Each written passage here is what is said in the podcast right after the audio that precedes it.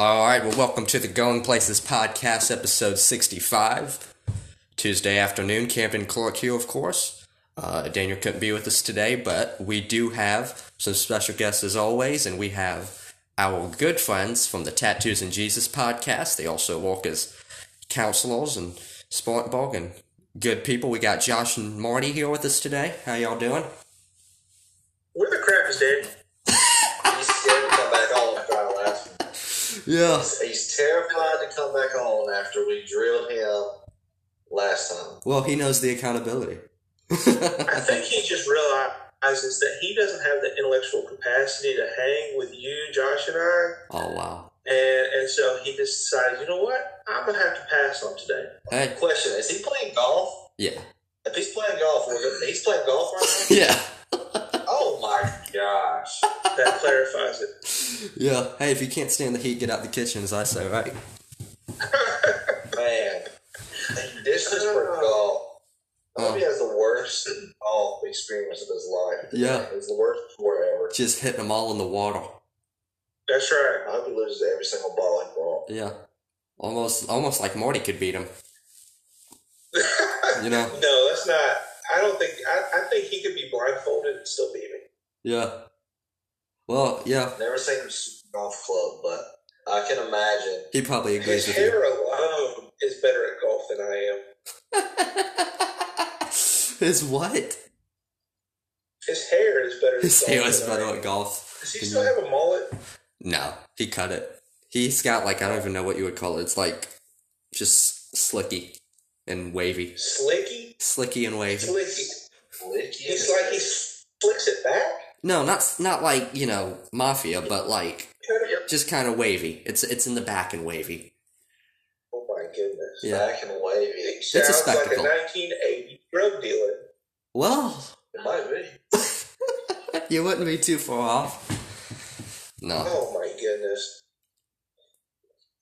Gosh. What's, what's up with you? What's going on with going places? I got a cool T-shirt a few weeks ago. Yeah, you Yeah, did. I hope you guys appreciate the march we got coming out. Yeah. No, I do. It nice. it's all good. Podcast is going well. We had uh, we've we've kind of been on a roll the past couple weeks with guests and stuff, but um, as far as me, I'm doing well. Busy, busy, living life, Hey, living the dream. this. And if you've already put this out and I haven't noticed it, forgive me. Did you land an interview with Chris Justice? I did. That's in the walks, hopefully. Really? yeah, yeah, I'm gonna reach out. Nice. No, That's pretty cool. yeah, My wife's here. yeah. Wow. Yeah, we just we took a youth group trip to uh, the apple orchard that his family owns, and I was walking in. I was telling my uh, friend Andrew, I was like, you know, uh, Chris Justice, the Weather guy's family owns this. And he's like, imagine if we saw him. We walk right in there. He's right with his family. He's you know shaking hands, kissing babies, and I just walk right Yeah. up to him. I'm like, hey man, can I get a picture? He's like, no problem. Shook his hand. I'm gonna try to find his. Yeah, I'm definitely gonna find his stuff and reach out for a podcast. 'Cause I saw you post that on Facebook, that picture with, with him. Yeah, it was pretty cool. Yeah, that's pretty legit. Yeah, and then uh, I don't know. I know Jimmy likes this. Jimmy McFarland likes this podcast. But do you either of you guys know what the Happy Rant podcast is? Yeah. We had Lonnie from it on a couple weeks ago. Well, I did. Are you kidding me? Yeah, I reached out to Happy Rant and they never responded. I DM'd Lonnie on Twitter. I tried to go through their website. Oh, that might be why. Yeah. So I tried. Frank, you you suck. Look, Kevin, you get all these special guests. You, I mean, share the love, man. Share the love. Yeah. Well, hey. Actually, I think I might have mentioned you on the interview. I'm not. I'm not. I'm not 100. percent Don't quote me. Don't even. Don't We're gonna go back and listen, and we'll we'll fact check you on that. Yeah.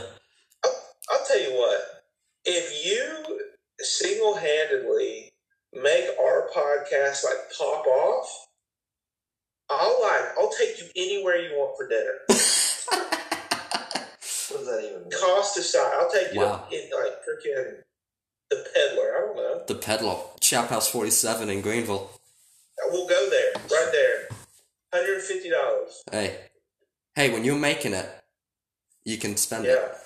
But yeah, Marty, I hear you're kicking butt in fantasy football. Oh and four. Oh, you're 0 and 4? All right. 0 and 4. I thought you were winning. 0 and 4. No, he was being 100% sarcastic on the podcast. He has not won a game. Weren't you projected to do well? Yeah. Yeah. I was projected number one team. Oh, so you're what we call a bust. Yes. Kind of like this podcast. Oh, wow. Wow.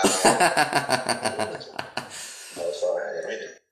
Let me let me tell you. Here's all right. So we talked about a little bit on our podcast today about this.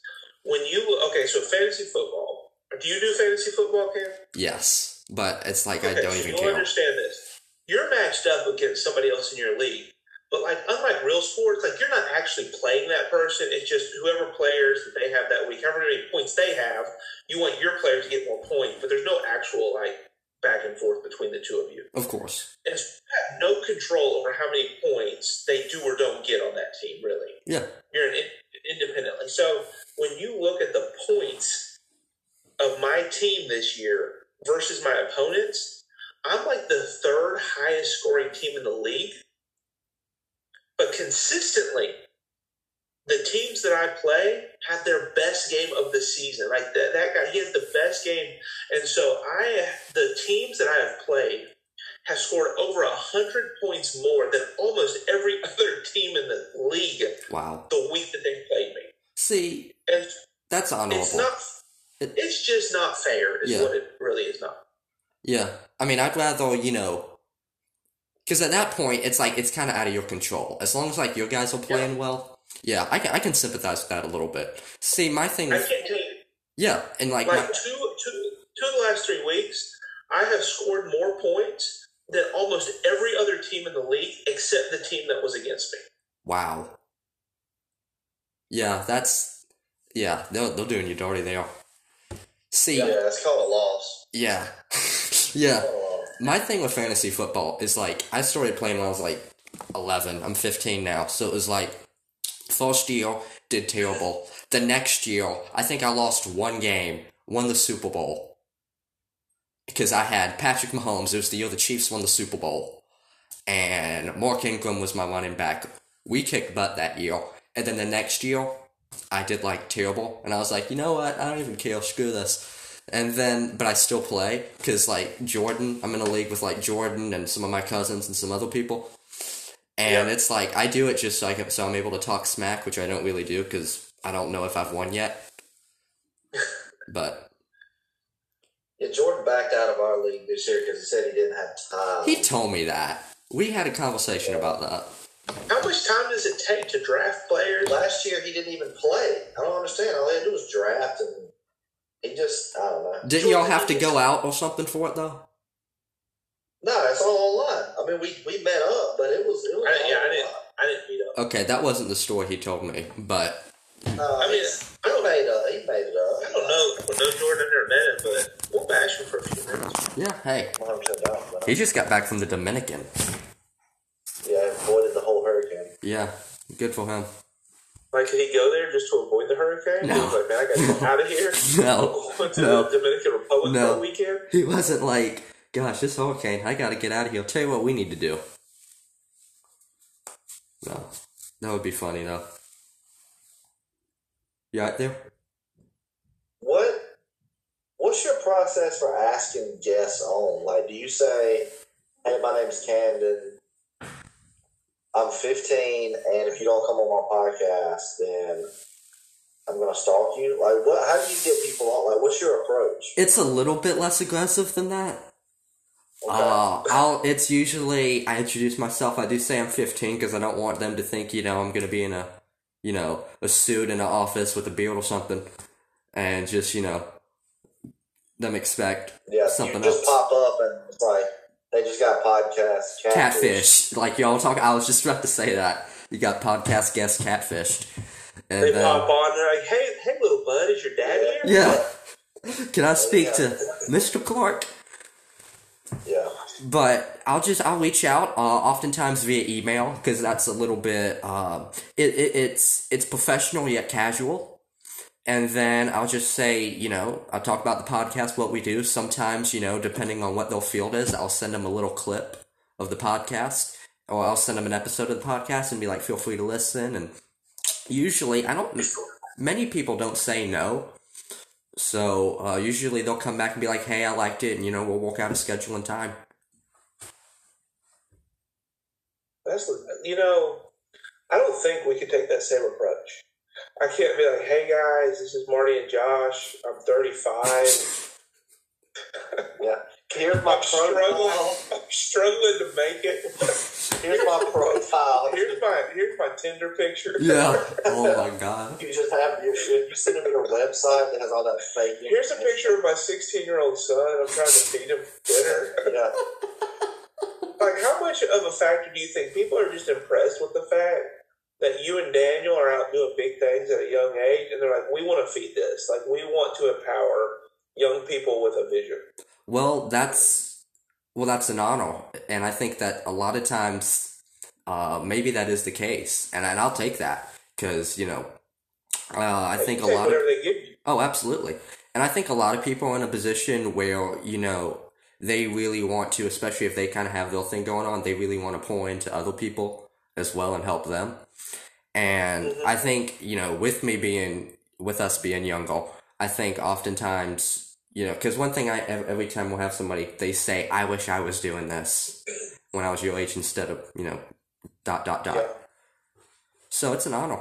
It really is. And like with Lonnie So Morton, will- it was shock. What we'll do is we'll do the opposite.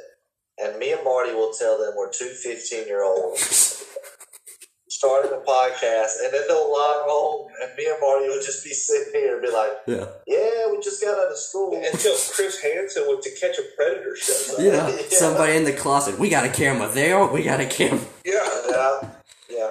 I swear, we were just recording a podcast. Yeah. Yeah. Gosh. Yeah. No. What? We What were we doing? just What were we doing? finished Econ. Well, let me flip. Okay, let me ask you a question. Let's flip the Absolutely. script on this. Let's do it. I'm all for it. Josh is 30. I'm 35 years old, right? Um, first first statement. We need to have you on our podcast. We need to have you and Daniel on ours. We haven't done that yet. We need to reverse it. The real question, though, is what are you going to be doing when you're 32 and a half years old? Split the difference. Ooh, that is an excellent question. So, well, first of all, to that first question, you guys just let me know. We would love to do that, and Daniel would too. Uh, no, we've. Yeah, tell no- Daniel just to send us his golf. Yeah. Oh No, God, yeah. Send us his tee times. it. And because because I know we've said that after every podcast, it's like yeah, I always think yeah we need to do that. And as far as the what I would like to be doing at 32 and a half, 33 or so, that's actually something I've thought about a lot. You know, I've talked about you know what I want to do as far as a career and getting into like um you know political office and things like that. I would love to at that age maybe uh be in like the state legislature or something and uh, I also have I would also I would re- I'm really into like uh, architecture and real estate, so I would love to do that. Maybe do something involved with that to make you know some real money, and especially if I have a family by then and the whole deal. But definitely that, and I would also love to do something in media still, whether it be a podcast or anything like that. I would love to do that, especially if I am in an office. Really be able to communicate to the constituents and uh, really uh, be down to earth and communicative with that. Constituents. Dumbass. Just let him think you know. That's a big word. Oh yeah, Look at you. How long did you study to learn that word? uh, I don't think I could ever. I think What I just what knew is constituent? It. I'm gonna ask him. What does constituents even mean? It's if okay if you're basically the people that you serve. So it's like the mayor's constituents is the people of the town. The governor's constituents is the people of his state. President's is the So country. it has no it has no bearing on if they voted for you or not. Not at all. No. Because you know they refer to your voting base. Those are the people most likely to cast a vote for you. Yes. And so that's that the in office, whatever the zone of influence is, all of those people, regardless of how they feel about you, are your constituents. You're exactly right, and that's kind of the part that's important about it. It's like, regardless of how they voted, it's still your obligation to solve them just as much as you would the people that voted for you versus the ones that didn't. So what? And you've done a lot of politically geared podcasts. Absolutely. So what makes politics attractive to you? The fact that it's naturally has, especially in today's day and age, it naturally has a negative connotation, but flipping into it, it's but flipping it into a positive, and that this can be a really good way that we can help the community and help people as well. Okay. So how you're probably not the first person that wants to run a positive political campaign. Of course. And yet it consistently becomes an environment of negativity and accusation. Yeah.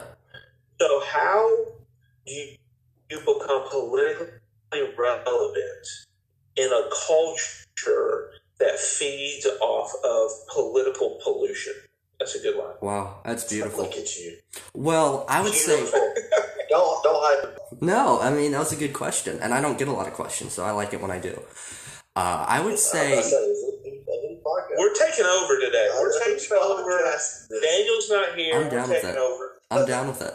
I think one thing that would be important if I was to run for office, and even with you know, I'm in a position. I'm the uh, social media guy at uh, the Cherokee County Republican Party. There, I said it. I got partisan for a second, and then um, yeah, but. Uh, so I mean, you know, I've done some, I've worked on some different uh, state legislature campaigns and things of that nature. But I would say if I actually really did become, you know, the guy that was running for office, I, it's not that I would shy away from, you know, I, I would state the truth.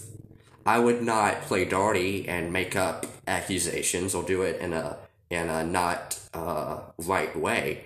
But I mean, sometimes you know the reason you're running for. I mean, you have to be able to call what's right right and what's wrong wrong. I think, and you also. But the thing is, that's really difficult because you have to do it in a way that's fair to everybody and that respects everybody in their lives.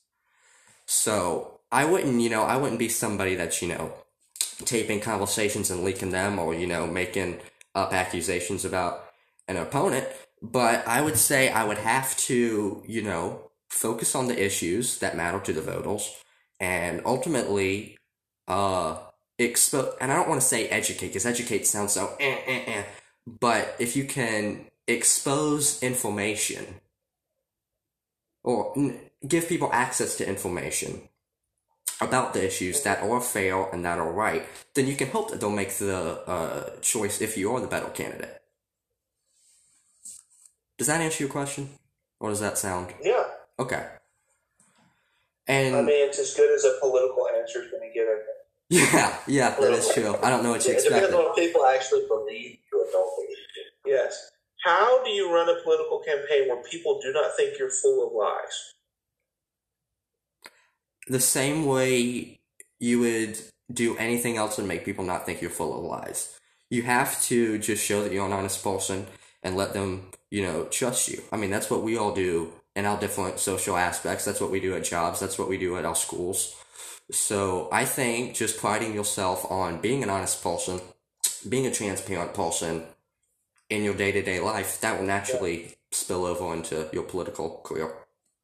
That's a good answer. Yeah, integrity wins pretty much. Absolutely. It always does. Yeah. Well, yeah. Live live with integrity. I um, my uncle is used to be involved in politics. He now runs a nonprofit, very influential in the Indianapolis area. And he told me one time I called him because of a situation. I was like, I hate the, the impact this is having on my reputation. And he said, You can't think about that. He said, You have absolutely zero impact on what other people think about you. Absolutely. The only thing that you can focus on is how you choose to live and hope and pray that your reputation is an accurate reflection of that. Exactly. You're more in control of your reputation than you would think.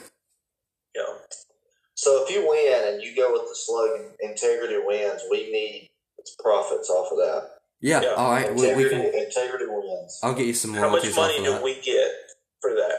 Probably like ten bucks a piece. So twenty. So All right. All right. We Deal. good. That's good. We'll settle. I enjoyed we'll that. go man. with. I, li- I like I like getting questions. That's that's interesting. Okay, so Uh, I got another. I got a follow up. All right. In the words of Josh, I got a follow up question to that. mhm.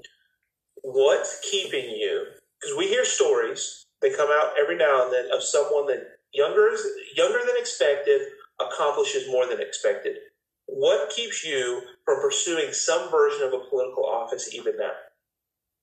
Nothing. And here's why. That's something that could very realistically happen this year, I think. There, are, I mean, I Are, would- are you making our, Are you making an announcement right now no, and it's like it on the Going Places podcast hosted by Tattoos and Jesus? not per se. Is this is this breaking news? I would say, well, no, I'm involved with you know multiple organizations. Uh, it wouldn't be per se a you know actual government office with like town council. You have to be 18 to run for most offices, for for all offices actually. But you know, with the business, but the position I'm in with the party and with you know, I'm also a member of the Black Blacksburg Business Association, and uh, we actually that's something I'm considering maybe getting in a leadership leadership position in there and there's a couple other commissions and uh, organizations I'm involved with that, that have like boards and leadership positions that I would very strongly and uh, considering getting on or making an attempt to get on. And I've had other people reach out to me about asking about poaching me to get on. What's the highest? Le- do you know? Uh, you may have researched this. What's the highest level of political, uh, whatever that you can pursue at your current age? Like you said, you can't be on town council before the age eighteen. Is there anything that doesn't have an age that's higher than that? Not really. Not really. Like mayor, can you run for mayor? No. It's 18. Yeah. Eighteen. So get a fake ID yeah, and run for mayor. I would Rumor love to. has it Blacksburg hasn't always ran on what we call legal behavior, and so maybe we can uh, bend the rules a little bit here. Yeah, well, you know, don't get me started on that. I don't know where you hold that in Spartanburg, but I'm glad that the world is getting out about that. Well, if you remember, I used I worked in Gaffney for six years, Yeah, that is true. Okay, so you have connections. rumors rumors floated down the bridge across the river uh, from Blacksburg to Gaffney about some of the questionable behavior up there. Yeah, there's quite some, and I and I want to be careful what I say because these are the people that I'm around. But I'm trying to tra- I'm, tra- I'm trapping you right now. yeah, you, you want to. practicing for when you run. I wonder the intentions of a lot of people, and I and I and I seriously doubt the integrity of some people. Okay. And if I get anywhere near that office, there will be changes and repercussions for that. I changes you. and repercussion. I can assure warning. you. The warning to Blacksburg is out. Well, that was the thing. I would come in as a. Just think. Maybe some people aren't. Maybe I, I won't win because I am. I'm not gonna kind of play into the good old boy system that has rocked Cherokee County politics for the last I don't know ever, and I might ruffle a couple feathers because I'm not going along with the. That's just the way it's always been. We'll continue to embrace mediocrity in this town. But so the, well, okay, so here's the thing now. Anything in this world usually revolves around who you know. Oh, absolutely. So you got to have some backup in there That's where we come to into get play. you in. That like you got to have you got to create like not only you but you got to have a team with you Who's funding coming in. your movement? Well, I have. Well, i- if you Who's funding your movement? I'm kind of question is that? Like, who's got your back? Who are the big names pushing you forward? But there's no movement yet. well, I don't want to say their There's names. I don't want to say their names, but Yeah. half a dozen either current or former council people have said they would endorse me Okay. and approach Is me. this okay? Here's the real question: Is this sponsored by Stop 2 Shine? No, Because if it is, then you need to just go ahead and throw that out. Because Jordan, I mean, Jordan's not. He's gonna. He's gonna bail out on you. He can't. He can't be giving up money. Jordan. Jordan. He he's my he's my campaign advisor. He's my ask for advice. Less financial, Jordan more apparently emotional. is spending too much time in the Dominican Republic to be relevant. He, if he can't play fantasy football, which takes a whole level of 30 seconds a week, I don't know that he can be advising campaigns. Yeah, Yeah, his. we will see. It'll be it'll be you know Can I make a recommendation that I think is a home run? absolutely. What you need to do is you need to interview high level people in the state that are relevant. You know, people that you have already kind of mentioned, your Harvey Pe- Peelers, your Governor McMasters. Your Marty's and you know, your Josh's. Marty's and Josh's. And Yeah. what you need to do is you need to script questions in such a way that you get them not in one sentence, but over a period of time to say Camden for the name of the position Yeah. so that you can splice them Oh, and create wow. advertisements You are on to something. of Governor McMaster saying Camden Clark for county council or whatever the position is. But they didn't actually say it, but you can splice it together because you baited them to say those words independently and then s- push those out on social media. That sounds Yeah, so totally your, legal. Your whole uh, integrity wins campaign just went down the toilet. Yeah. As long as you put, one. as long as you put one of those little asterisks and those little fast talking people saying, uh, "There's nothing about this ad that's actually factual," and then like cut it. People don't listen to that, but Can we it makes get, it okay. Can we get Marty to demonstrate what an asterisk looks like again with his hand? Just a gang sign over here. Uh, I just, I, Watch I, a stone I over here. See it, but it was It's an asterisk sign that also wards off evil. Yeah. Hey, I'll take that. But Okay, yeah, what, what outside of Marty taking over your political campaign there for about 20, 20 or thirty minutes? What what you got for you have anything in mind? What what's what's what you got going on? you talking about for the podcast? Yeah, Yeah, I got a whole-. Yeah, I actually I had a couple things written down. Yeah. Okay, well let's go ahead and get into it. I was waiting for you guys. I thought we were at breaking news, but I guess we'll shelve that. Yeah, we will. have to. We have to. This is not our podcast yet. We're writing Yeah. all the good material. Yeah, we I had some stuff I wanted to Oh. talk to you guys about. Actually, that I planned. Okay. Well, All one right, thing, sorry. you know, after you know, quick segue from that. Uh, Yeah. both of you guys, you know, you guys have been counselors for a number of years. And a lot of times when people hear that, they think of, you know, just, you know, a guy, you know, s- sitting in a chair, you know, bathrobe, smoking a cigar, while some distressed person is laying across the couch with their hands over the face. Have you been googling stereotypes? Yes. However, no. However, you know, one thing that maybe people don't, you know, totally realize whether it be they know somebody or whether they know you or listen to your podcast is about the uh actual Alright, we'll have to start over in like 10 minutes, by the way. I'll just call back. But uh, they will also may not realize the implications that the field of psychology really has in this and about the training that's involved there. So tell me a little bit about y'all's kind of interest in psychology, maybe some people that you've read or been interested in, but tell me why the specific field of psychology really sticks out to you. So, psychology has always been something for me that I've been interested in, I guess you could say. My first ever major declaration when I came out of high school was psychology. Ended up back into that. Um, and it's just, it's, it's like most people, it's intriguing. I mean, you see all these documentaries, you know, you see all these, you know, Netflix, you know, serial killer, like all this, all that plays into psychology. People are so intrigued by how the brain works. Absolutely. Uh, one thing I think is because it's fresh, it's more of a newer aspect. We haven't fully dove into it like um, some aspects of life, like the human body and things like that. Like this is mental health is so fresh, it's so new. There's still discoveries being made, and so that's intriguing to me just to have the opportunity to contribute to that.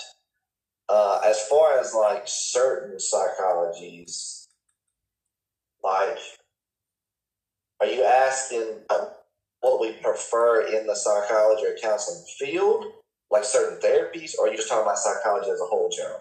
I'm talking about psychology. Mm, maybe a little bit of both of those things, if that makes sense. But specifically, like, what is it that, like, with your interest in that, was there was there somebody that you that that that was there a specific book that you read on psychology? Marty, he's pointing at himself. Oh, no, Josh. I, I Marty- am the person Josh Marty studies. Hyde, really is it? No.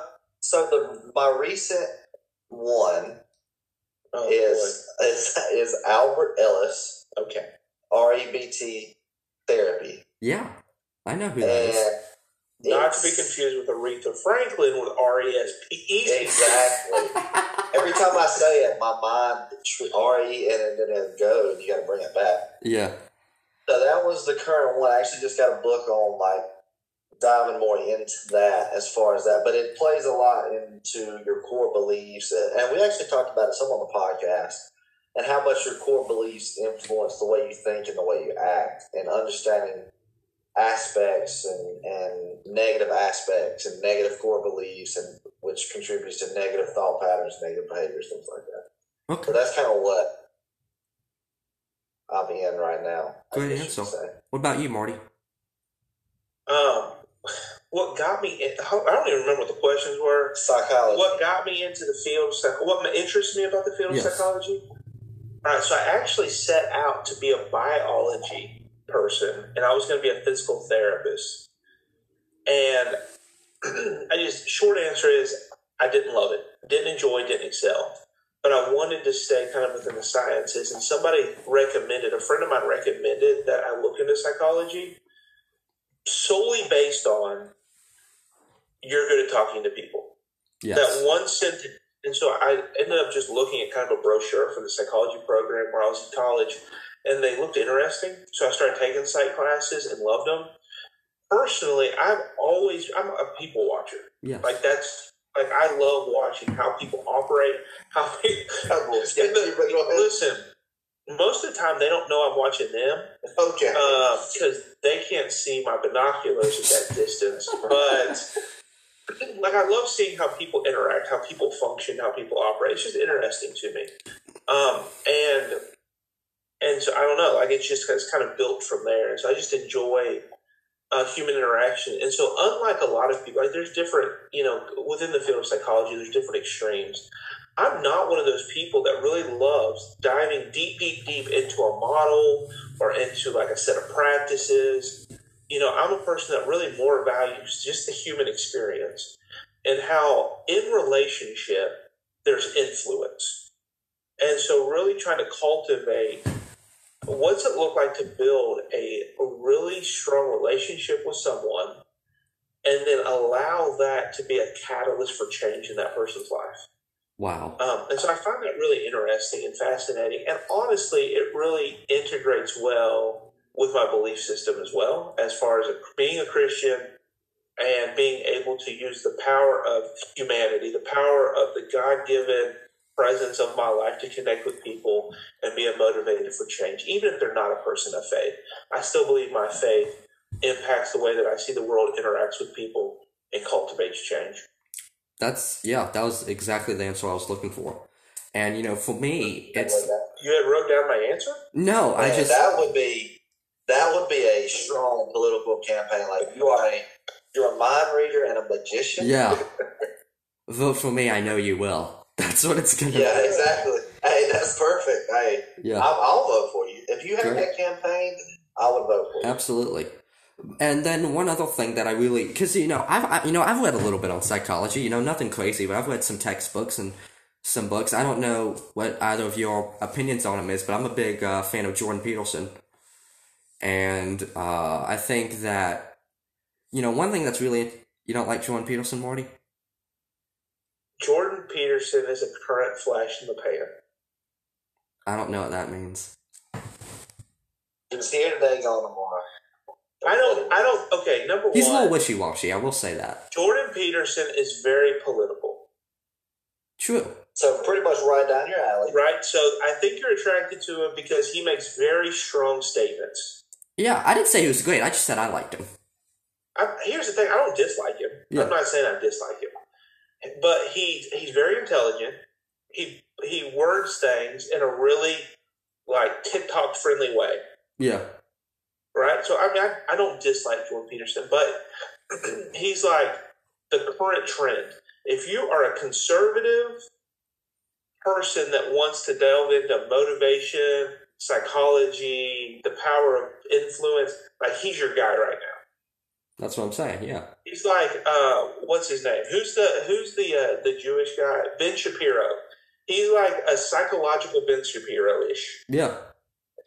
I got you. So I don't I don't dislike him, but I think he's riding a wave. I get you. And, you know, he knows how to answer a question while not answering it. I'll say that. Right. And he has been a little, like, you know, he's very into, like, the Old Testament illustrations and things like that. But Yeah. at least nothing I've seen, he hasn't actually professed f- faith in Jesus Christ. Mhm. So, and that's something between him and God. That's not for me to, it's really none of my business. But I do think that, I think you're right with what you say. I don't disagree with what you said, Marty. But I would say, Which it's fine. I'm willing to be a flash in the pan if people Yeah. want me to be. I mean, So I'm not against that. yeah. I just think as well, it's like the thing with psychology, I don't necessarily, I think of him almost more of a philosopher than psychologist. That's true. That's fair. That's true. Would you like philosophy? We've talked about that. Absolutely, and I did want to get into that a little bit today. But I do think as well, psychology, I think of psychology, it does have some ties in philosophy because it is kind of the philosophy of life, the your philosophy of your brain. And that kind of sounds kind of an uh, kind of redundant to say, well, I thought philosophy was the philosophy of life. But no. There are some connections there, and that's part of why I think so interesting it's also a bit of a cost because in the readings I have done, and I think I just do kind of have some natural instincts where I'm very good at reading people and their personality, especially if I get to know them for a while. So if I know that you're that way, I know you'll be in a certain way even when you don't maybe even come to terms with that yourself. Yeah. So I'm able to kind of read that and understand people a little bit better too. And it helps me, but it also frustrates me to a T too. But it's just kind of that analyzing of it. You know what I'm saying? So let's take a quick break. I'm gonna call you back in like literally 30 seconds. Is that okay? Yeah. Do I need to? Are you going to send me a new link or what? Yes, sir. All right. Sounds good. All right. And we are back. Welcome to the Back to the Going Places podcast for the second round. We did have to take that little break real quick. One with Josh and Marty from Tattoos and Jesus. To kind of piggyback off what I was saying just a minute ago, wouldn't you say that philosophy and psychology, and I know this might be a, a, a question more so for Marty since he's really into philosophy, but wouldn't you say that there are some serious connections there as well? Yes and no. Okay. I'm scared. Okay. I'm gonna be honest. This is where I get scared. I've known some guys that are like really, really deep into philosophy, and what it's made me realize, what little bit of a philosopher I am, they like destroy. And so part of me wants to be like, yes, there is a lot of crossover there, but then in talking to some guys that I feel like are really like knowledgeable in philosophy, I realized I'm way in over my head, and I don't know nearly as much as I thought I did. Yeah, I think you, you that reminds me a lot of myself in a way because I feel like you know anytime you get into those deeper subjects, especially if it ends with the OGY, whether it be philo- like if, if it's theology or Yeah. philosophy. Like say I'm just a Christian and I read a little bit into theology, but I usually stick to kind of just you know I'm I'm a Christian. I read the Bible, you know, I go to church, but it's like when you talk to somebody that is just entrenched in theology, you know, that sometimes can be a bit of a turn off. Is that what you're saying? Is that a good analogy? Yeah, well, no matter how much you know, there's typically a deeper level of debate. Yes. And not everybody so, wants like, to you debate. talk about theology. You know, you get on Facebook, and all of a sudden there's a meme. Man, God has a plan for everything. Do you really think that? Do you believe God is micromanaging this world? Oh, okay. You take a Calvinist view, or do you take an Arminianist view? And it, like, it just no matter what somebody states, there's a deeper deeper level of debate that's present yeah. right? And then all of a sudden you're like questioning the existence of God. If God is if has control of this earth, is he really a good God? Like it's just like it's endless. And so like I feel like philosophy is the same way. It's an entire field built around theories that really lack very much concrete stuff that makes it absolute. I think that might be the highlight. Uh, that might be your highlight of this podcast because that kind of ties together what I had so far and what else I had. Because I remember, because that is just so something that you know that is in my life a lot. Because I'm into it, but at the end of the day, I'm 15. So if I'm arguing with somebody or debating with somebody that's 40 years old, and they say, "Well, you don't even have a, Yeah. a college education," it's like, well, you're right, but that's kind of that's that's not a nice thing to say. Are you that serious about it? Or if you're questioning my salvation or my intelligence and, and In anything the over it? absence in the absence of a real argument, we'll just take cheap shots. Yeah, Cheap shots. much. Yes, absolutely. Look, look, Camden, this is what you gotta tell me. You gotta say the disciples all were around your age. Doesn't matter. Is The that true? disciples of Jesus were all around your age. Yeah. Yeah, they were all like twelve ish. 12 to 16, 12 to Because they 18. studied that the culture there studied so much up until that point that they knew everything. Yeah, I think the oldest one was Peter, and he was like what seventeen, something like that. I didn't know that. That I, that's that's impressive. Yeah. But to, to combat a little bit about Marty, first of all, I also enjoy philosophy. There's no need to cut me out of the conversation. Oh, conversation. I didn't know that. I thought you. I thought you didn't. That's okay. You know, you know, It's- like, if you like Kanye, you like philo- philosophy. You see, And you're exactly right. Amen, brother. Easy No. season nine. But I feel like philosophy actually shapes the psychology of the person a little bit, in my opinion. I Ooh, think your, beautiful. your view of life is going to shape your, the view of the way you think. But to Marty's point, things can alter that. Yeah, Things can alter that. Experiences, traumas, it can alter your view of life. But I still think your philosophy plays into that, which is, is a lot of the model that we- I'm Here's here, and this is where I ultimately have a hard time in, in debating with people is that fundamentally your temperament, your personality style is going to make you attracted to a tenet of philosophy, a relational, a, a religious persuasion. Like your personality is going to make you attracted to certain tenets more so than others. And so you're more likely going to say, you know what, I am drawn to Socrates or Nietzsche or whatever, you know, name a philosopher or a philosophical approach to life. Like your personality is going to most connect with one of them. So then I, I'm, I'm left with the question of, does that make me right, you wrong? Because one made more sense to me in the same way that a different one makes more sense to you. Yeah, absolutely. Like, how do we ultimately, and that's where I end up struggling because I can predict, bring this full circle back we were talking about um, political beliefs, right? I'm going to let you in on a little persuasion I have. I think both sides of the aisle have almost just as much right as they have just as much wrong. Ooh, I yeah. In, But in a way, yeah. on your personal, based on your personal comfort, based on what you personally like, you are more comfortable with some sets of what they have right, and more comfortable being wrong with some of the other stuff Yeah. versus the opposite. yes, and It I doesn't. yeah, It doesn't make you more right or more wrong. It almost makes you more comfortable. And within a 15 minute conversation, I can typically pre- predict which side of the aisle or philosophical belief or whatever a person's going to have just based on their personality. absolutely. That's actually this was a podcast that we did maybe was it two or three weeks ago. We talked about um, how your environment shapes the way you think, feel, act. But the one thing that we could point to that really could pull you out of that kind of flow is your philosophy or your belief system. That was one of the strongest ways of pulling you out of this cultural or environmental normality where you you're kind of like stuck in this thought process or you're stuck in this view and because a lot of people around you are shaping that and it's going to shape you whether you fully accept it or whether you fully reject it. And the only thing to kind of take you out of that is that personal philosophy or that personal belief system that you kind of create within yourself. And so that for me is what I tap on in counseling sometimes. But to go back to that is that's what I think about. If you if you lean one way or the other politically, the reality is you're really turning on blinders to what you see as right in the Yeah, oh other party yes. because you don't want you have you're forced to pick and choose. I do think culture and people are coming to a place to where you can kind of feel more of a middle ground starting to to ve- develop, I guess, a little bit. But you know, people, if you're in this party, you turn on your blinders to anything that's right in the other party, and then vice versa. And it just it, it all kind of just depends.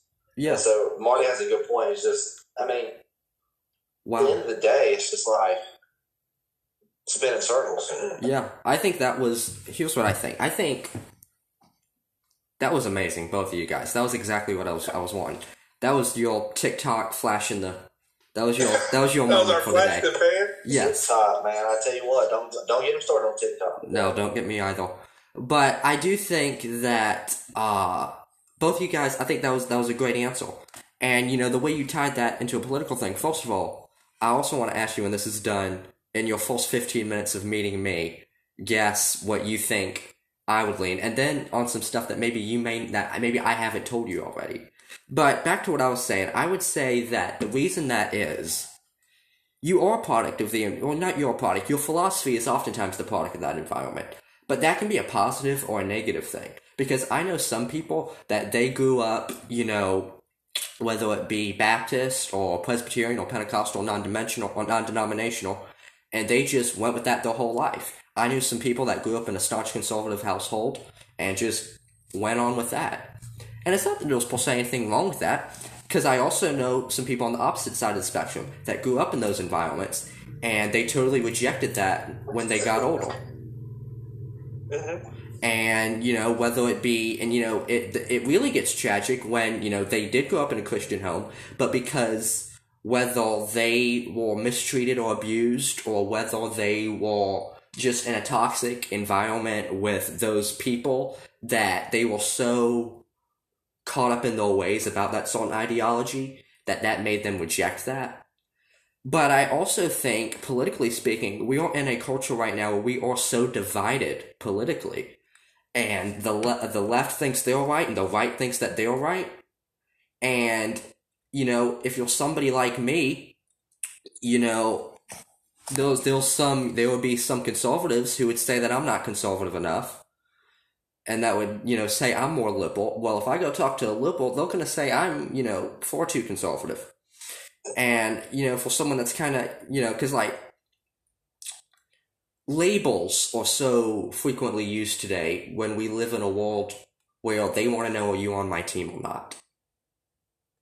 Yeah.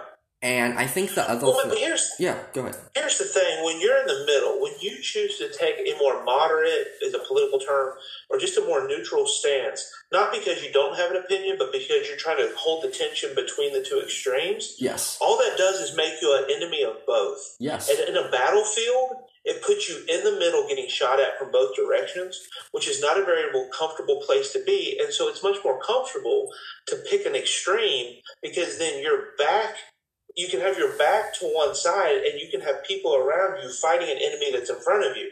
But when you try to hold the center ground, center ground, you end up feeling attacked from both, you know, from both sides. you're exactly right. And the thing too, you know, for me, it's like, you know, somebody that you know, I, I consider myself overall. Whether I play into the conservative or liberal thing is well, I, I consider I pride myself on being more common sense than anything else, and I think that's where a lot of people that's where a lot of people turned off to me because Common sense, Clark. yeah, There's your That's my campaign thing. Because you have to look at it where you have, well, what I believe, and you may not agree with this, and this is fine. I believe that the most extreme parts of left leftism is what's being held right now, and the most extreme parts of rightism is what's being held right now to the other side. no. That's I absolutely agree. Yeah, But if you hold the if you hold the middle ground, the issue is to to kind of combine that is even if you're not getting shot because I don't I don't feel shot at both sides, but I don't feel relevant in the conversation. If you hold a middle ground, you, you don't have a say. You don't have you don't feel relevant. You don't. Yeah. You may be attacked by both sides at times, but you can also just not feel like you're making any type of movement or impact. Or if you want if you want votes, you have to you have to come in strong. Yes, you do. You can't be wishy washy. That's why so many moderates don't get thing. it. Who determines the pol- the political personality that's getting put on the stage? It's not the people; it's the party. Yeah, And so I think the people want somebody that holds middle ground.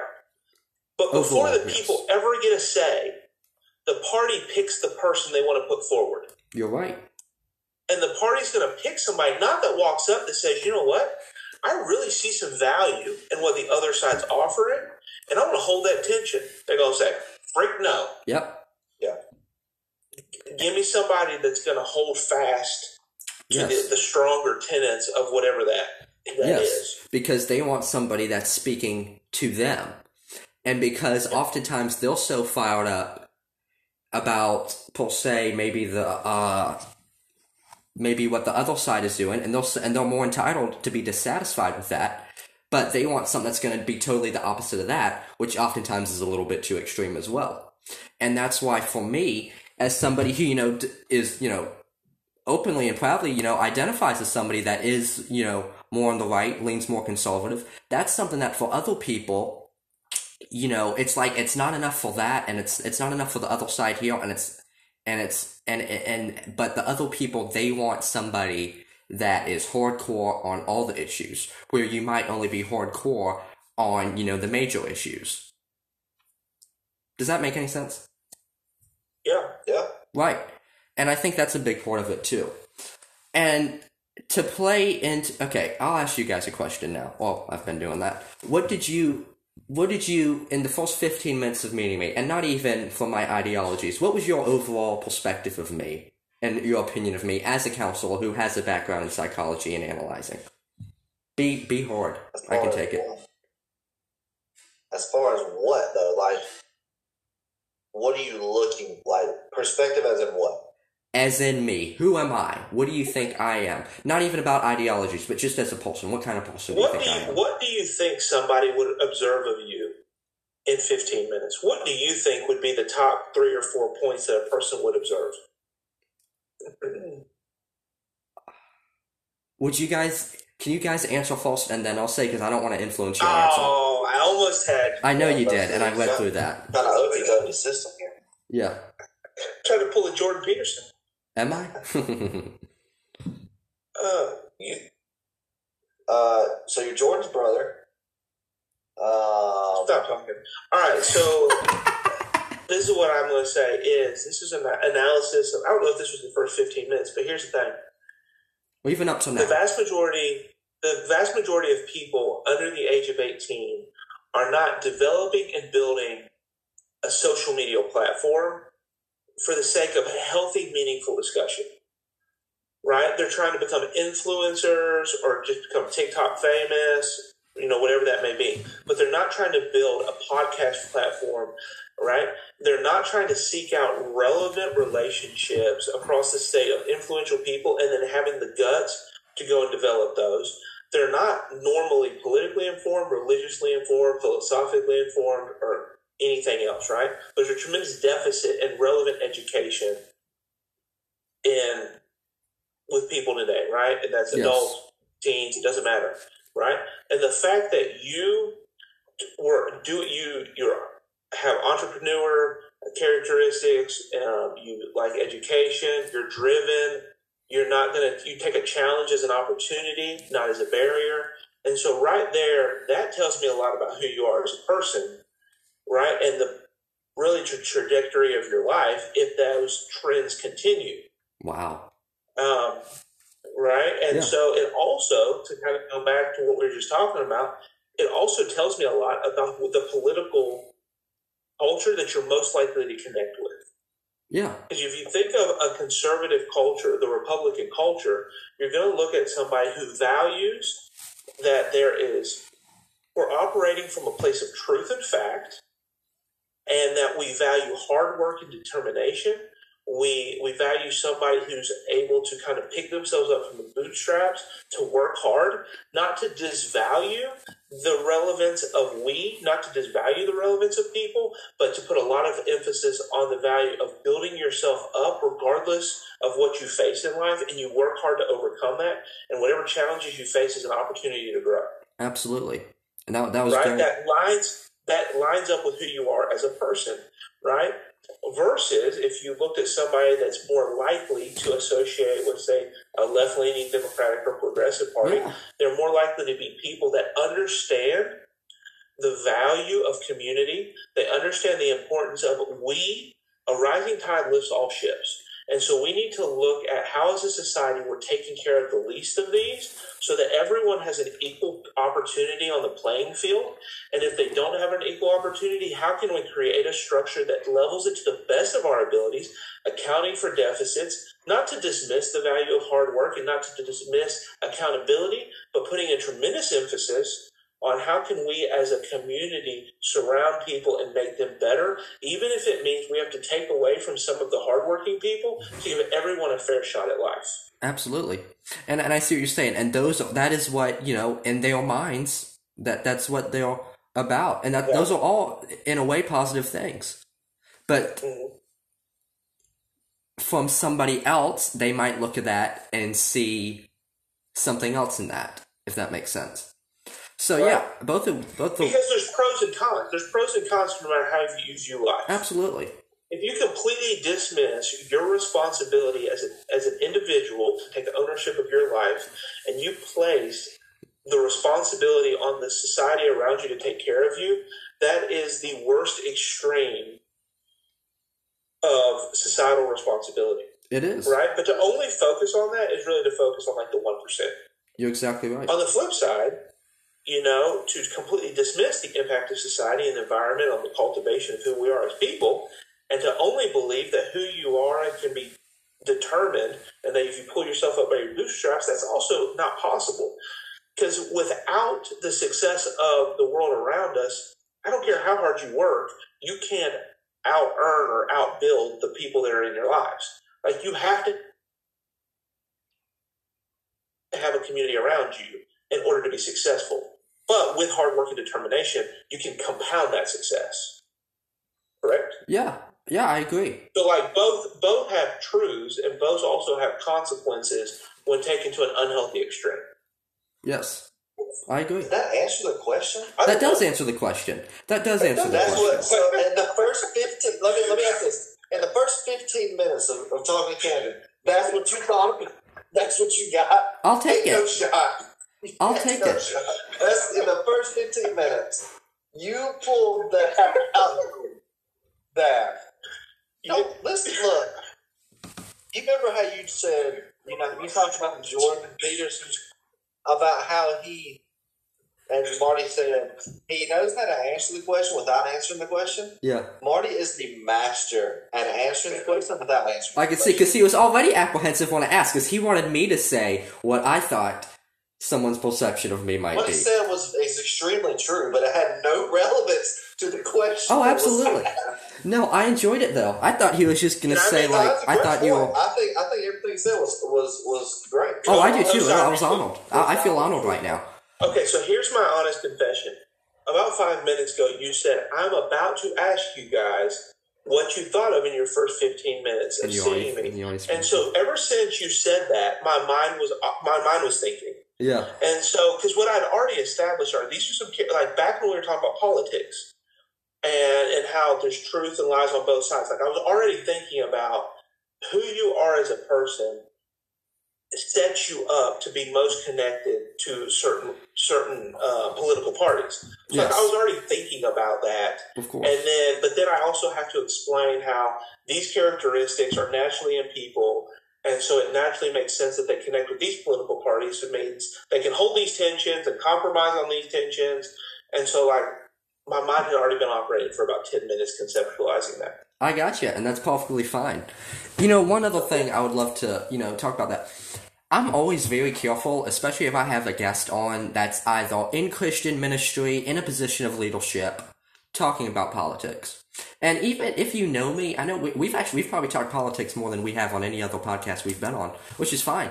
And I think that you know I'm always apprehensive to talk about that there because I think with the state of uh, politics versus religion and Christianity and the church, the evangelical church, I think that's such a tightrope to walk right now for people in leadership.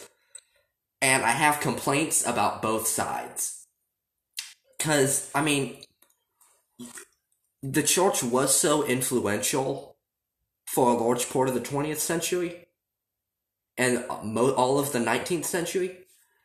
So there was such a thing there that when we've kind of got away from this a little bit, which I think is actually overall healthy. Because here's my two grievances. And with this being said, I'm not a pastor, so I have kind of, I sympathize for both. I am disappointed when you have some pastors that'll tell you how to vote from the pulpit. Because I've seen videos, I, I'll watch crazy pastor videos, and you'll have some of them that from that are telling you if you don't vote for this, you're not getting into heaven. And a lot of times they have a southern accent. Mm-hmm. And then just just Yeah. being real. but a lot of those, those are more the old school pastors. But something else that I find just as disheartening and kind of weak, I know that's a strong word, but kind of weak, would be the other end of the spectrum. Where we live in this world, I think some pastors, at least to my perception, especially if they're a little bit more modern, they become so extreme. And we were just talking about, you know, being a moderate and moderation and things like that they are so passionate about staying in the middle and being moderate that they almost become extreme in and of that self. And they're like they're so extreme in, in keeping the moderate. They're like they're so committed to not having a side. That becomes another side in and of itself. They become like irrelevant. Yes, and they almost say something. They'll say nothing while saying. They'll while they're talking, they'll not say anything. Now you have successfully stepped on my toes. Well, Marty, no, I'm joking. You But have to take a side. You have to take a side. yeah, well, you don't have to take you a have to take a side. side or create your own. Yes, You or create a side, or not take one at all. or not take one at all and just stay out of it, I think. Because I think that, you know, there are some people who they want to sympathize and categorize maybe to either sides of the spectrum in the name of not being divisive, but they're creating an extreme aura around themselves that only creates, that almost creates you have like another direction. You have one on the end of the spectrum, the other on that. It almost creates another one that is just as extreme. And I understand Right. it. And I understand So- why. You are correct. I actually had a conversation with somebody recently. They were like, "Hey, Marty, would you be interested in doing this?" And it was in this leadership capacity. And I said, "I don't know if I'm the best person to do it because I'm so I struggle so much with taking a side, and I think that position demands of somebody who's willing to set a standard. Yeah. And but that's true of my personality. Like I like to highlight the bullcrap on both sides, Yes. and I like to highlight that fact. But at the same time, you can't listen to this podcast and say this is what Marty actually believes. Exactly. You're exactly right. I've, I've been going back That's and forth in my head this whole time. Post side retweet. If anybody can listen to all of our podcasts and tell me what Marty actually thinks, please let me know. But I will say, Marty does a great job of holding both sides and letting the audience kind of choose. Oh, yes. Whereas I get a little carried away sometimes and kind of just hop on bandwagons. Yeah. The issue, the issue that I have with with it is people can change. Yes. People's perspectives can change. Yes. people's thoughts, people's philosophies, people's environments, people's and so with that, for me personally, I don't ever want to take a side because I know I'm I'm apt to change my thoughts and views depending on who I talk to, what I hear, information given to me, the environment I am, I'm in. Like it's it's hard for me to commit to something, and so that might even play into that extreme of in the middle of well, because I could be completely kind of just to give a little background. I used to be hundred percent five point Calvinist reformed, couldn't talk me out of it. Now I'm complete opposite, and so Yay. that this whole process has kind of like show shown me just and we can talk about it today a little bit like this whole like when you you kind of like are revealed with certain aspects or enlightenments or whatever you can change your perspective on things people just don't allow that Yeah. I think if you, as a as a person, especially politically, like you can allow some of that to happen, I think it would, would be extremely powerful. Having somebody to allow change to happen and still hold everything together, but I just I just don't know if that's possible. You're right. And I think that's, you know, first of all, that's really good that you're vulnerable, that you're, I don't want to say vulnerable, but that you're, He's tender. He's a tender fellow. no, and that you're willing to make a change on that. Tender. My account on what? On anything, whether it be soteriology, whether it be Uh, anything, whether it be Well, any that's a belief that you recent. have. That's a recent change too. Like that's that's not how I how I was, but that's how I am now. Like that's and that's the whole reason we started even the podcast was like that tension, that tattoos and Jesus. Like that's the whole aspect of it is we want to present a platform that gives all sides or as much of the of each side to whatever we're talking about Yeah. and then allowing people to make the decision while still holding the middle ground that it's okay, whichever side you're on. Yeah. I mean, obviously that has limitations and things, but the reality is you can do that and still be okay. People don't think that. People don't think you can still be okay by shifting and changing and things like that. Yeah, I'd say you're exactly right. And I think that's a good segue to the or the almost last topic that I really wanted to dive in deep with you guys. At the last time we did a podcast together, Marty had asked me, and I'll, and I'll kind of come back to this in a second. Marty had asked me if there were any specific rabbit trails theologically that I was going down. And there really wasn't anything specific, so I just kind of gave a generic, kind of a general answer, which I think he appreciated. But Nihilism? no, not at all. Wait, well, we, we can get into that. Anyway. But I, I actually I actually just said kind of just some generic stuff, just theology in general, and like things about you know uh, the resurrection and things of that nature. But now, I'd say probably about uh, two months ago almost, I kind of started getting into some of the uh, deeper stuff, and like you know the uh, argument that uh, Josh just referenced about whether you know Calvinism or Arminianism or anything like that. But I'm gonna play the game with Marty now, and you because you said if you can guess what it is. If I am totally wrong, do not be offended, because I very well could be, and this is my first time doing this. So hold on, you're guessing a theological trail that I'm going down? No, I'm guessing where you're at or where you once were. Okay. Where I once was. Five years ago, you were much more reformed than you are now. That's your guess for me? Is that correct? That's Josh. Um, Because I feel like you guys slightly differ. We do slightly differ. Josh is always like three. Josh always makes me slightly anxious That's so true, though. because this is what I've found in life. I am okay, kind of pushing the limits a little bit Yeah. because I'm comfortable where I'm at in that. Yes. But then when I meet someone, because it's the same is true with my wife. When my wife is all of a sudden questioning one thing, and she's a couple steps ahead of me, a couple steps more questionable, or when Josh does, I'm thinking, dude, we need to pull back on those reins. Like we need to whoa. That's when you get He's uncomfortable. Always like, he's always like two steps ahead of me. So I'm cool ruffling feathers, but I don't want somebody else to ruffle the feathers further than I'm ruffling them at a given time. Right. But it's good, and so if you are like that, the beauty of that, not not you know, anyway, The beauty of that is if you are if you tend to be that way. So for me, I tend to be all in. Like hmm. this is a brand new thought, brand new philosophy, brand new thing that I'm kind of come uncovering. Present it to Marty. Marty always gets texts or something. And I'm like, look, here it is. Marty's really good about reeling me back in before I jump off the deep end Yeah. and just go full on.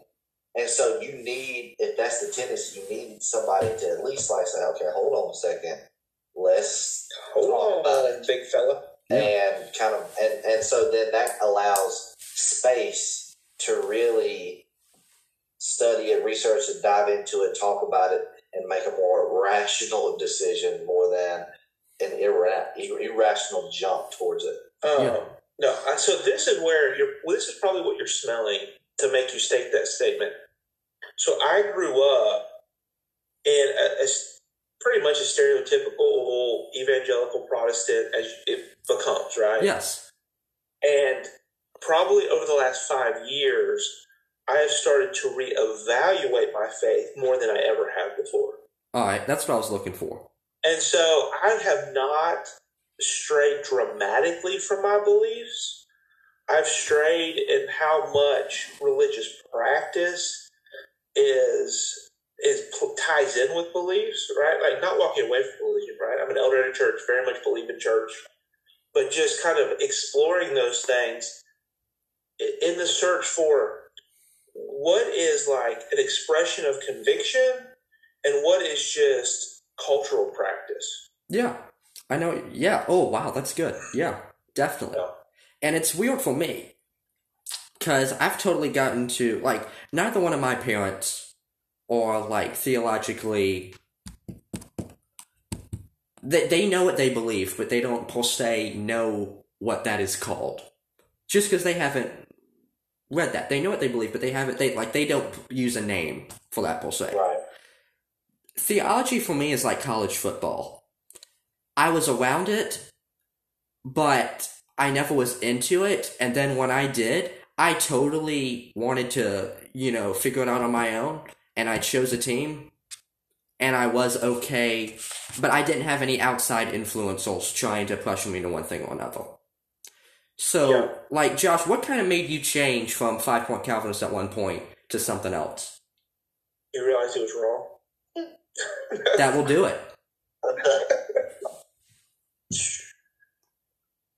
Be hundred percent honest, I'm not entirely. I can't. I don't know if I can pinpoint the exact moment, but um, it was a slow progression of understanding that there's another view that's not wrong. I guess, like because sometimes, and people who are reformed will get offended, but it's okay Yes, it people who are reformed take a take a stance that if you're not for me, you're against me, Yes. and that's a dangerous stance to have in Christianity. Actually, I can't pinpoint. Um, uh, Francis Chan, Yeah. me and Morgan just talked about this the other day. He he's he went through this process to where he was open because it was it was one of a, like theologically one of the guys I studied, loved everything about him, and so he went through um, and probably still going through this this more open mindset where unity is more important than um, being right or wrong in theology Mm-hmm. and in the secondary theology sense, not necessarily the core beliefs. Yeah. And so he went through this process, and I followed kind of like what his thought trail was, and it's led me into a whole field of this open mindset, which led me into the Theology in the Raw podcast that me and Marty listen to. And it's to actually take a unbiased view of what theology is, what I'm reading, what I'm studying, what I'm looking at, and then making that open to interpretation and understanding that reform people don't not necessarily. I don't. I still. I'm not saying that they're wrong, and I'm not saying that you know what I am. I don't even know what I am. To be 100 percent honest with you, it's not like I've completely went away from it, but everybody at some level is right Mm-hmm. and that unity is more important than who's right and who's wrong. It's kind of the stance that I'm on right now. Here's, unfortunately, like the longer I live and the more I experience this thing, as much as I think there are some cornerstones of Christianity that cannot be compromised on, they cannot, you, they can't be, Yeah. or they're no longer Christianity. Absolutely. the more I study some of these issues that different groups tend to make black and white, I realize there is far less that we know with certainty than that which has some ambiguity. And that is a really Amen. uncomfortable place to be. It is not comfortable to put your eternal belief system on something that feels more ambiguous than certain. And I think sometimes that's hmm. what generates the need for us to create certainty. Yeah. It's because living in that ambiguity, that that weird tension, is really uncomfortable. Yeah. And I've always been a little bit uncomfortable around these hardcore people on each side. Let's just take that issue because it is such a hot topic in theology. On, on- take somebody on each side of the spectrum that is so hardcore on that. You know what I'm saying? Yeah, and yeah. they use that and like they're so passionate about it. I know some I know I know I know some people that are hardcore in your face Calvinist if you're you're barely saved. I've had people tell me Yeah. that. Things like that. I know some people that are more moderate. I know some people that consider themselves uh Molinist. I know some people, I know a few people that are hardcore universalist, which is where you're getting into some stretchy waddles. Those people exist in Blacksburg. Yeah, yeah. But and for me, and I'll just and you know, I, I I think everybody's a little bit. I think there's good things to take from all of them, some less than others. But for me, I do Sure. consider myself more of an Arminian, just based off of. But at the same time, I've been studying this issue for three months. Some of these people have been studying it for thirty years. Yeah, So when I'm debating people who, whether they have a theological degree or what have you, I think I want to make sure, and I struggle with this as a human being, and especially when I'm talking in conversations. Are they getting the right perception of me? Are they getting the real me? And I freak out about it sometimes. I really do, guys. Because I wonder, what are they going away with this? And I'm not somebody Yeah. that cares about what everybody thinks, but I want people to know the real me, and I don't want them to get a false perception. So I also try to avoid, in these topics, to avoid sounding like the 15 year old idiot that woke up one day and wanted to be enlightened and Yeah. started talking about all these deep topics and makes himself look like a fool. Big, But that hopefully that just drives you to study more. oh, it does. That's exactly what it does. That's exactly Yeah, what it does. Because the reality is, you probably don't even know what the real you is right now. And I'm You're sh- still going through that process and that journey in yourself. But I, I, you're exactly right, and I needed to hear that because I struggle to be okay with that, and Yeah, that's why I that's fall where short. gotta. Yeah, Well, listen, I'm 35 and I still don't know the real me, and I am an uneducated idiot. So you're ahead of the game. yeah, Well- that's hundred percent true. Hey, I'll definitely take that. So I try to give my, and I try to give other people grace on that thing as well, but maybe give myself Yeah. some as well. Is what you're saying, maybe? Yeah, one hundred percent, absolutely. It does. Okay with that. It goes both ways. Absolutely. Well, I did have one. I don't know what your schedule was looking like, but I did have one more question. If you got anything else you'd like to add for this, and then we can get to that if you want, and wrap up. I think your Zoom call is about to cut off. Oh, okay. Well, let me try that again real quick. One second. We'll be right back. All right. Well, we do welcome back. That is kind of annoying about Zoom, though, where you can only go for a certain amount of time. But if you hang up and call right back, it's like it never even happened and it starts over. Yeah. It's like we have Yeah, the That's, system. that's what we call forgiveness. That's like forgiveness. Oh, amen. That's something I've been reading about a lot too and thinking about. So, All first of all, we've got we've got like five or eight minutes left. I can get it in four. 140. Uh, 140. Yeah. I can get it in four. Wait, what did he say? Okay. 140. Yeah. Yeah, perfect. So, my final question. Well, first of all, thank you guys for that. I really enjoyed that. This is our favorite podcast so far with y'all. But, Oh, Um, man, you're welcome. uh, and I just, Smart deep bro. and I genuinely do. First of all, I really enjoyed that topic we had last time too. But also, I really do, and I'm speaking on behalf of Daniel when I say this too. We really do appreciate you guys just pouring in and really helping us with some different stuff and just encouraging and just continuing to come on the podcast and support us. We appreciate you. Oh, yeah, for sure. I mean, at the at the uh, temptation of making this mushy. Uh, no, y'all are great. Like we love it, and and uh, so here's the thing: like a lot of the stuff you struggle with, we do too. Like you said, I want someone to have an authentic view of myself. Yes. Right? Like you said, I want people to see me authentically. Like they can like it or dislike it, but I at least want it to be accurate. Yes.